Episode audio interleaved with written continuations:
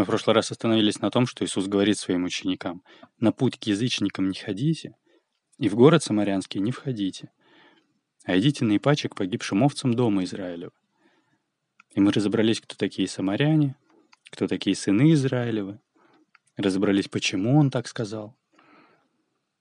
И в самом конце предыдущей девятой главы мы читали, как Иисус увидел толпы народа, которые были изнурены и рассеяны, как овцы, не имеющие пастыря. Я говорил, что овца не видит широко, да?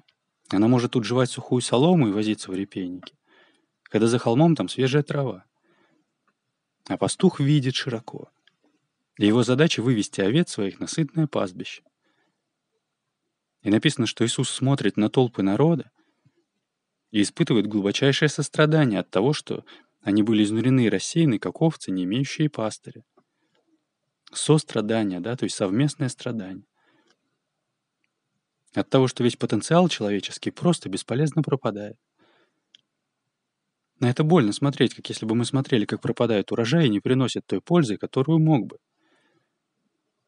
Иисус говорит, жатвы много. То есть работы тяжелой много, да, стараться понадобится много, а делателей мало. И говорит ученикам, идите на Ипаче к погибшим овцам дома Израилева. То есть прежде всего идите к сынам Израилева. К евреям, говорит, сначала идите, да? И называет евреев погибшими овцами. И смотри, что дальше написано. От Матфея, глава 10, стих 7. «Ходя же, проповедуйте, что приблизилось Царство Небесное. Больных исцеляйте, прокаженных очищайте, мертвых воскрешайте, бесов изгоняйте. Даром получили, даром и давайте. И тут, если не разобрать то, что мы перед этим разбирали, может показаться, что он говорит мертвых воскрешайте. В смысле мертвых в плане в прямом смысле умерших людей, да, трупы воскрешайте. А как это так? Он сам-то мертвых еще не воскрешал. Мы еще до этого места ничего такого не читали. Максимум это было, когда он говорит, не умерла девица, но спит. И мы разобрались, что это был литургический сон. Иисус сказал, не умерла девица, но спит. А тут он нам говорит, мертвых воскрешайте. Но он прямо перед этим говорит, идите к погибшим овцам дома Израиля. Он называет еврейский народ погибшими овцами. Но народ ведь живой. И тут до меня как дошло. Помнишь, перед тем, как отплыть на лодке, к нему подходит ученик и говорит, позволь мне прежде пойти похоронить моего отца. Иисус отвечает, иди за мной и предоставь мертвым погребать своих мертвецов. И мы тогда разобрались, почему он так сказал. Там прямо перед этим к Иисусу подходит книжник и говорит, «Учитель, я пойду за тобой, куда бы ты ни пошел». Он даже обращается к нему не как к Господу, да? Может, потому что он боялся богохульствовать там и не мог обратиться к человеку как к Богу. Если бы он увидел в нем Бога, то я уверен, что у него бы такого вопроса не возникало. Значит, он не увидел в нем Господа. Он видел в нем учителя по-человечески. А те, кто исцелялись, они подходили и говорили, «Господи, исцели». Но книжник подходит и говорит, «Учитель, я пойду за тобой». Книжник — это тот, кто переписывал книги Библии. Иисус ему говорит, лисицы имеют норы и птицы небесные гнезда, а сын человеческий не имеет где преклонить голову. Почему он так отвечает? Да потому что он говорит, мол, если по-земному, то лисы выводятся в норах, птицы в гнездах, и ты обращаешься ко мне по-земному, как к сыну человеческому. Но ты не увидел во мне сына Божьего. Тогда чему ты хочешь у меня учиться, если ты обращаешься ко мне по плоти, а мое учение в духе, понимаешь? И прямо после этого подходит ученик и говорит, позволь мне прежде, чем отплывать на лодке, пойти похоронить моего отца. А Иисус говорит ему, следуй за мной и предоставь мертвым погребать своих мертвецов. И мы вспоминали, как, например, цари могли сказать о подданных, типа смертные подданные, да, простые смертные. Цари там, фараоны, которые считались полубогами. И я еще пошутил, мол, а фараон что, смертный непростой, тоже ведь умер. Но похоже, что они понимали, о чем говорят. Телом-то все смертные. Но не все осознают себя духовно. Иисус говорит, предоставь мертвым погребать своих мертвецов. Грубо говоря, предоставь простым смертным погребать своих мертвецов, да, тем, кто, как и этот книжник, живут по плоти. Они о плоти заботятся, предоставь это им. А ты мой ученик. Ты можешь от меня учиться духовному. И надо думать о живых, да? Можно еще вспомнить фразу «живее всех живых».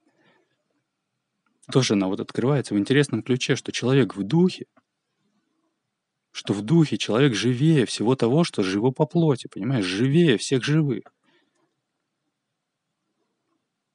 Так и вот он тогда сказал, предоставь мертвым погребать своих мертвецов. И сейчас говорит, мертвых воскрешайте. О каких мертвых он говорит? О тех, которых надо погребать? Но не думаю я. Хотя, конечно, ты помнишь, что я не священник и не пастор. Я говорю только, как я это понимаю.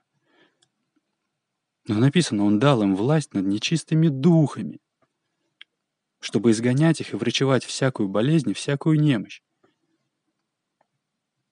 И мы обсуждали, что болезнь, естественно, будет проявляться физически, но причина может быть духовная. Подробно разбирались, почему. Послушай раньше.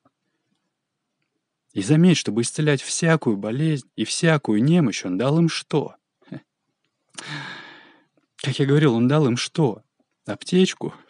Нет, он дал им власть над нечистыми духами. Это я отсылаюсь к тому, что мы раньше разбирали. То есть над теми темными, так скажем, областями духовными, да, в которых нет света, да, есть темнота, нечистые. Можно подумать, что он им дал власть именно над демонами, да, над нечистыми духами. Но тогда мы должны были бы предположить, что везде одни демоны. И всякая болезнь, значит, демоны, и всякая немощь, значит, демоны. Демоны, демоны, везде демоны, понимаешь? Ну и это, наверное, тоже в том числе. Но написано «дал им власть над нечистыми духами» чтобы изгонять их и врачевать всякую болезнь и всякую немощь. И мы знаем такие выражения, как, например, дух блуда или дух зависти. Человеку, например, могли сказать, это в тебе дух зависти говорит. То есть человек что-то говорит не очень хорошее, ему обращают внимание, мол, посмотри, ты бы сам так не сказал. Но это духовное состояние, дух зависти в тебе говорит. То есть в душевном устройстве человека есть какое-то вот такое внутреннее побуждение, да, нечистое, помышление нечистое. Какое-то такое внутреннее состояние нечистое, да. И именно над этим он дал им власть, над нечистыми духами. Над нечистыми духами. Чтобы изгонять их и врачевать всякую болезнь и всякую немощь. И сказал, больных исцеляйте — прокаженных очищайте, мертвых воскрешайте, бесов изгоняйте. Вспоминается, как Иисусу принесли парализованного, чтобы он его исцелил, а Иисус сначала говорит, прощаются тебе грехи. Казалось бы, это вообще к чему? И книжники стоят и думают, он богохульствует. Мол, ты кто такой? Ты что, решил занять место Бога, чтобы отпускать грехи? Богохульствует. А Иисус говорит, что проще сказать, прощаются тебе грехи, или сказать встань и ходи. Но чтобы вы знали, что Сын Человеческий имеет власть на земле прощать грехи, тогда говорит парализованному, встань, возьми постель твою и иди в дом твой. И он встал и пошел. Я тоже сначала подумал, какой гениальный ход, значит, да, чтобы доказать первое, сделать второе. Но Иисус уже и до этого исцелял парализованных, и еще ни разу он не устраивал такого доказательства, чтобы просто что-то доказать. Но если вспомнить, что такое грех, да, что это слово проще понять, если вспомнить такие слова, как погрешность, например. То есть это просто какая-то ошибка. Когда сделано что-то неправильное, да, или когда что-то правильное не сделано, то мы поймем, что человек на этих моментах духовно застревает. А духовно мы с тобой разбирались, что духовное превыше материального, превыше физического, превыше пространства и времени. То есть он на этих моментах зависает без времени. Он перестает себя уважать, начинает считать себя плохим. И чем больше этого копится в жизни, тем больше он подсознательно стремится уже избавить мир от такого плохого человека. Он начинает там убиваться наркотиками. Возвращается на место преступления, где его поймают. Попадает в несчастные случаи и получает травму. И вот человек начинает серьезно болеть. Иисус, видимо, увидел, что этому парализованному просто рано сказать «встань и ходи». Он не сможет этого исполнить, потому что он еще не собирается от своей болезни избавляться, понимаешь? Он собирается умирать. Там было написано «принесли его на постели, да, на ложе». И мы вспоминали фразу «смертное ложе». Иисус сначала отпустил ему грехи, и только потом сказал ему «встань и ходи». И тот встал и пошел, понимаешь? И тут говорит, мертвых воскрешайте. То есть каких мертвых? Да тех, кто не живее всех живых, а кто наоборот жив только потому, что тело еще не умерло.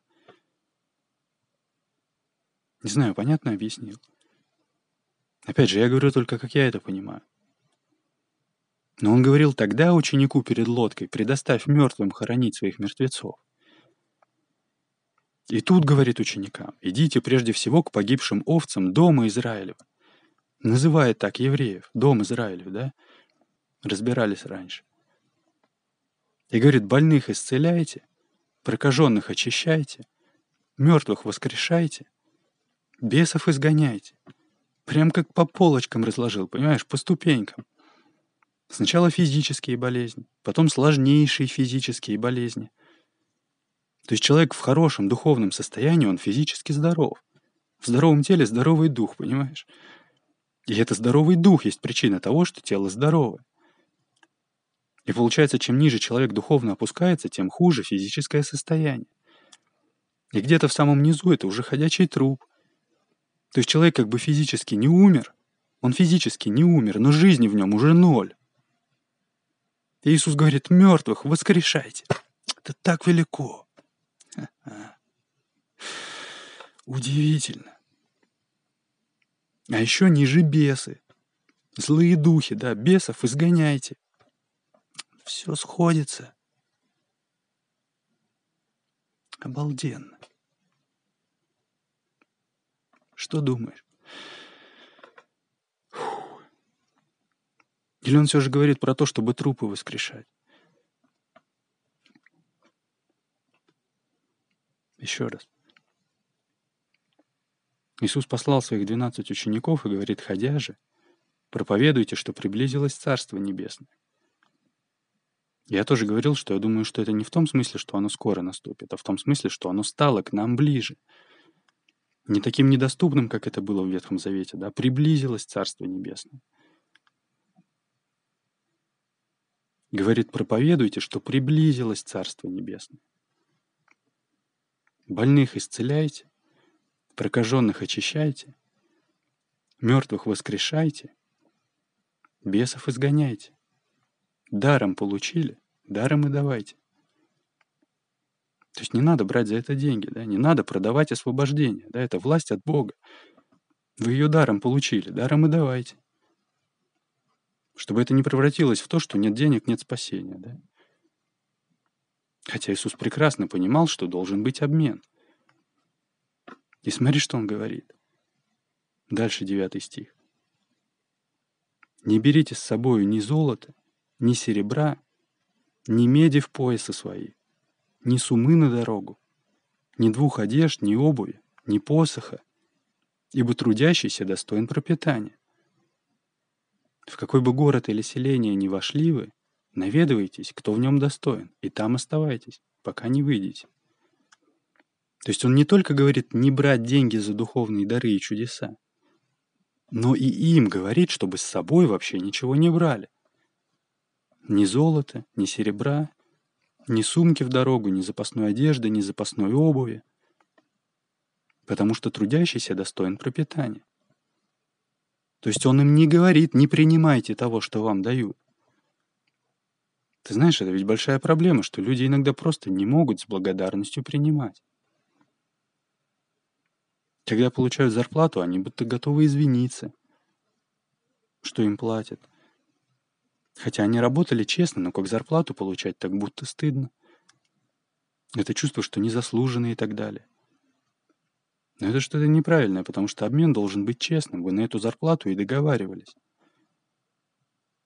Иисус говорит только о том, что не должно быть так, чтобы исцеление и так далее были за деньги. Были, чтобы, то есть он говорит, что не должно быть так, чтобы они были за деньги, понимаешь? Говорит, даром давайте. Но также отпускает их вообще без всяких каких-либо запасов. Почему? Потому что говорит, что трудящийся достоин пропитания. То есть говорит, мол, вы идете делать духовные дела, вы идете людям давать. И говорит, мол, не чувствуете, что вы еще что-то должны за проживание, там, за пропитание. Понимаешь? Говорит, дайте людям предоставить вам в обмен то, что они могут дать. Чтобы они также могли для вас что-то сделать. И вы это принимаете. Великолепно. Удивительно. Еще раз. Не берите с собой ни золота, ни серебра, ни меди в поясы свои. То есть вообще никаких денег не берите. Ни сумы на дорогу, то есть сумки на дорогу, ни двух одежд, ни обуви, ни посоха, ибо трудящийся достоин пропитания. Я не знаю, как использовался посох, но это был обязательный атрибут вообще любого странника. Он говорит, даже посоха не берите, да. Можно посмотреть, конечно, как использовался у евреев посох. Посох – обычный библейский термин для обозначения трости ходока. По всей видимости, использовался повсеместно в древнем мире, служил образом путника, символизировавшим кочевой образ жизни и опасность, связанную с хождением по дорогах, по дорогам посох использовался как опора для уставшего человека и как оружие. А, это словарь библейских образов. Азбука веры. Кстати, интересно, жатва. А,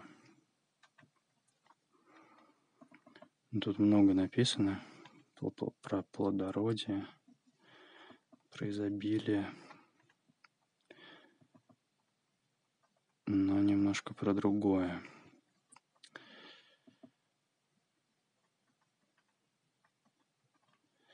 Про другое.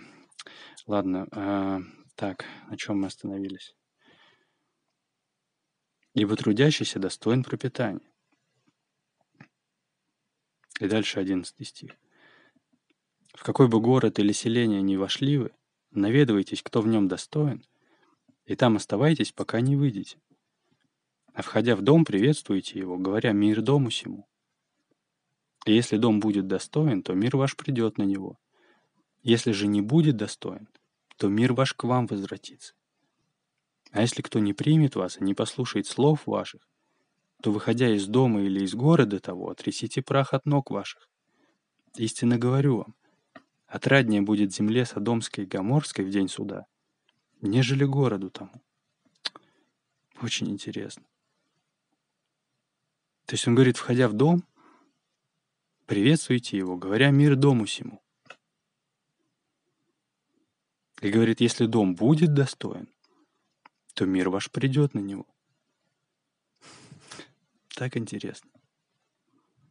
Казалось бы, если дом достоин, если люди там достойны, ну войди и все, да, там и так все уже достойны. Там и так будет мир. В плане того, что жить там будет хорошо, да, не будет там каких-то дурацких бытовых ссор. Тебе не будут, знаешь, ходить и говорить там про счетчик для воды и так далее. Условно говоря. Но нет. Он говорит им сначала как бы вложить туда мир. И говорит, если дом будет достоин, то мир ваш придет на него. Мир ваш. Так удивительно. То есть, говорит, вы сначала туда направьте мир. И если дом будет достоин, то мир ваш придет на него. Так интересно. А говорит, если же не будет достоин, то мир ваш к вам возвратится. То есть даже если там люди окажутся недостойные, если они все равно там суету какую-то наводят, то, мол, мир ваш к вам возвратится. То есть вы туда пришли с миром, и вы там свой мир не потеряли. Великолепно. А если кто не примет вас и не послушает слов ваших, то, выходя из дома или из города того, отрясите прах от ног ваших. То есть он им сначала объяснил, мол, ходите, наведывайтесь в гости к тому, кто в городе достоин, и там оставайтесь. Говорит, если дом будет достоин, мир ваш сойдет на него. Если не будет достоин, то мир ваш к вам возвратится. И следом объясняет, если вы пришли, а вас там как бы не стали слушать, да, в смысле вас и ваши знания там не приняли. То есть это не то же самое, когда приняли и слушают, но люди не очень достойны. А это, как, а это когда вас и то, что вы говорите, не приняли. Это интересный момент. Выходя, трясите прах от ног ваших. В переносном смысле, мол, отряхнитесь. Да, отряхнись, потому что когда человека не принимают, это неприятно. Это обычно оставляет какой-то осадок. В следующий раз может быть сложно рассказать, потому что, знаешь, уже есть какое-то недоверие к людям. А Иисус говорит, отряхните прах от ног ваших. Мол, как пыль, вы ее стряхните и идите дальше нормально. Не надо ее на себе нести, да, не надо ее на себе держать эту пыль, да, этот прах. И в случае, если не приняли в доме, и в случае, если не приняли в городе. В целом городе не приняли, да, их? Говорит, а если кто не примет вас и не послушает слов ваших, то, выходя из дома или из города того, отрясите прах от ног ваших. Истинно говорю вам, отраднее будет земле Содомской и Гоморской в день суда, нежели городу тому. То есть вообще Содом и, Содом и Гоморра, да, это известные из библейской истории города, которые опустились так низко, что их цивилизация закончилась. Они там совсем деградировали, жизнь от них избавилась. Иисус говорит, отраднее будет земле Содомской и Гоморской в день суда, нежели городу тому, который вас не примет. Это необычно. Ведь вроде как ну Содом и Гоморра, города воплощения извращенности и сумасшествия. Их за их поведение Бог вообще уничтожил. А тут, говорит, им отраднее будет, чем городу тому, который вас не примет. Но мне кажется, это необычно. И опять же, я не священник, да, я говорю только, как я это понимаю.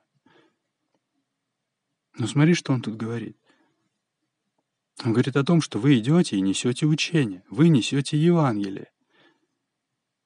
И если кто его не примет, это значит, что они уже в таком плохом состоянии, что им и Евангелие не Евангелие, понимаешь? В плане для нормального человека сообщение о том, что есть шанс каких-то улучшений, что приблизилось Царство Небесное, что оно стало нам более доступно, чем это было, чем это было раньше, это хорошая новость. А если они это не принимают, значит, они и так уже в достаточно плохом состоянии достаточно низко опустились, да, что они это даже не видят, не понимают, не принимают. А будут еще ниже и ниже опускаться, ведь то, что может им помочь, они не принимают. И из рода в род неизвестно, до какого состояния они опустятся. Может, до состояния Содома и Гаморы, может, еще ниже. В некоторых семьях, к сожалению, действительно можно сказать, что ситуация на самом деле еще ниже. Ужасные ситуации бывают. И, конечно, в каком состоянии люди в будущем окажутся, в таком и окажутся. Иисус говорит, отраднее будет Содому и Гоморе в день суда, нежели городу тому. Почему отраднее? Ну, потому что Содом и Гомора могут сказать, ну да, мы скатились, у нас шансов выбраться не было. А эти люди, которые скатились, если они вдруг поймут, елки-палки, к нам приходили, нам приносили, у нас был шанс, и мы его не взяли, Вот это будет печаль так печаль. Там реально Содому и Гаморе отраднее будет.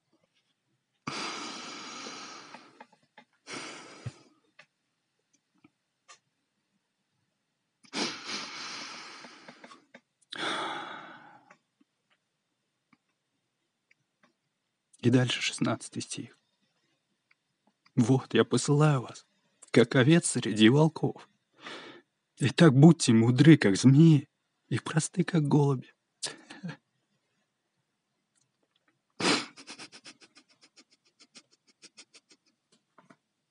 Грандиозно.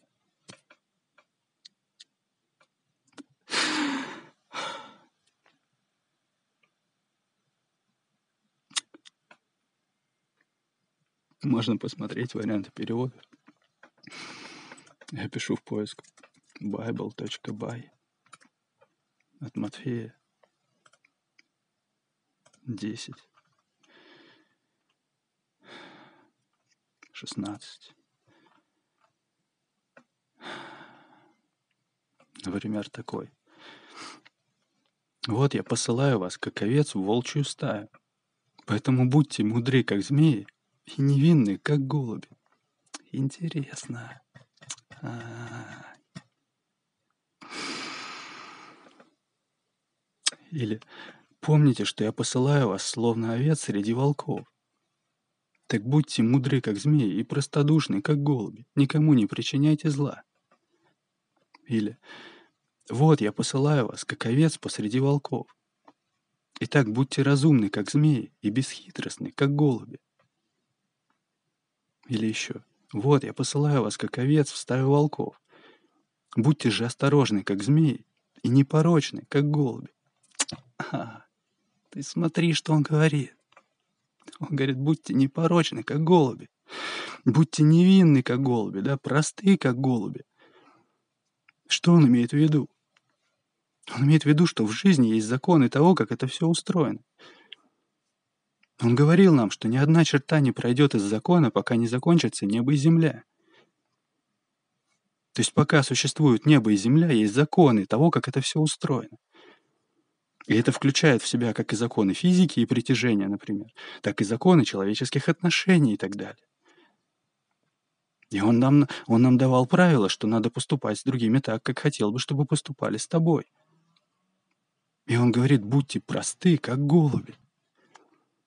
То есть он им говорит, мол, в этом мире вам понадобится соблюдать очень хорошую чистоту своей собственной души, своей собственной совести, да, не таить зла, не умышлять какой-то вред, не мстить за зло. Говорит, будьте просты, как голуби, непорочны, невинны, да, не имейте никакой вины. Почему? Потому что вы будете находиться в обществе, как овцы посреди волков. И вы чуть втянетесь в какую-то грязь, вас сразу будет за что растерзать, понимаешь? Он им дает как бы способ выживания посреди волков. Говорит, мол, внутри себя будьте чисты, будьте непорочны, будьте невинны, и на этом стойте. Обалденно. Но он им также говорит, будьте мудры, как змеи.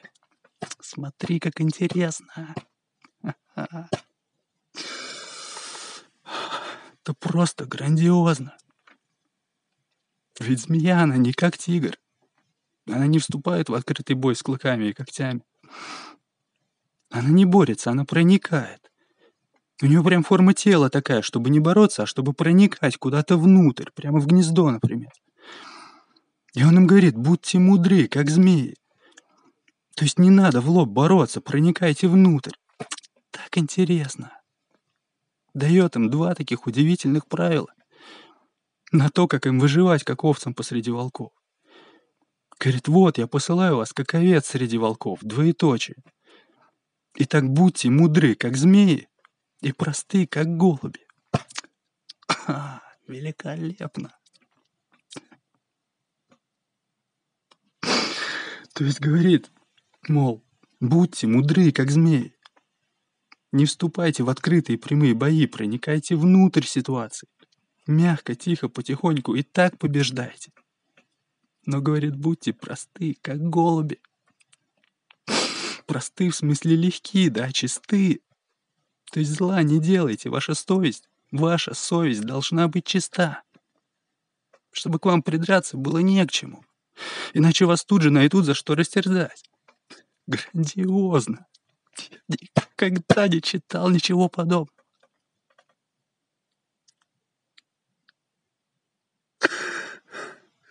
Удивительно.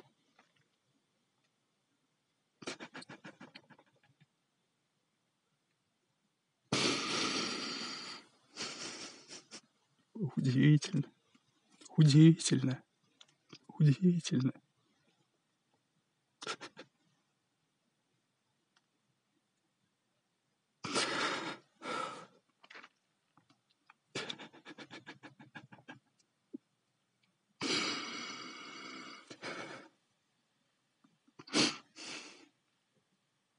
Грандиозно. Великолепно. Давай тут сделаем перерыв. Сохрани себя. Это подкаст «Разумная вера».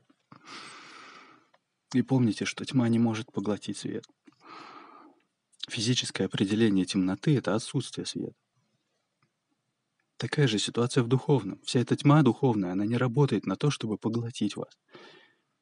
Она работает только на то, чтобы вы сами в себе решили источник света приглушить. И получается, что со всей тьмой мира можно не бороться. А нужно лишь только не тухнуть. Бог любит вас.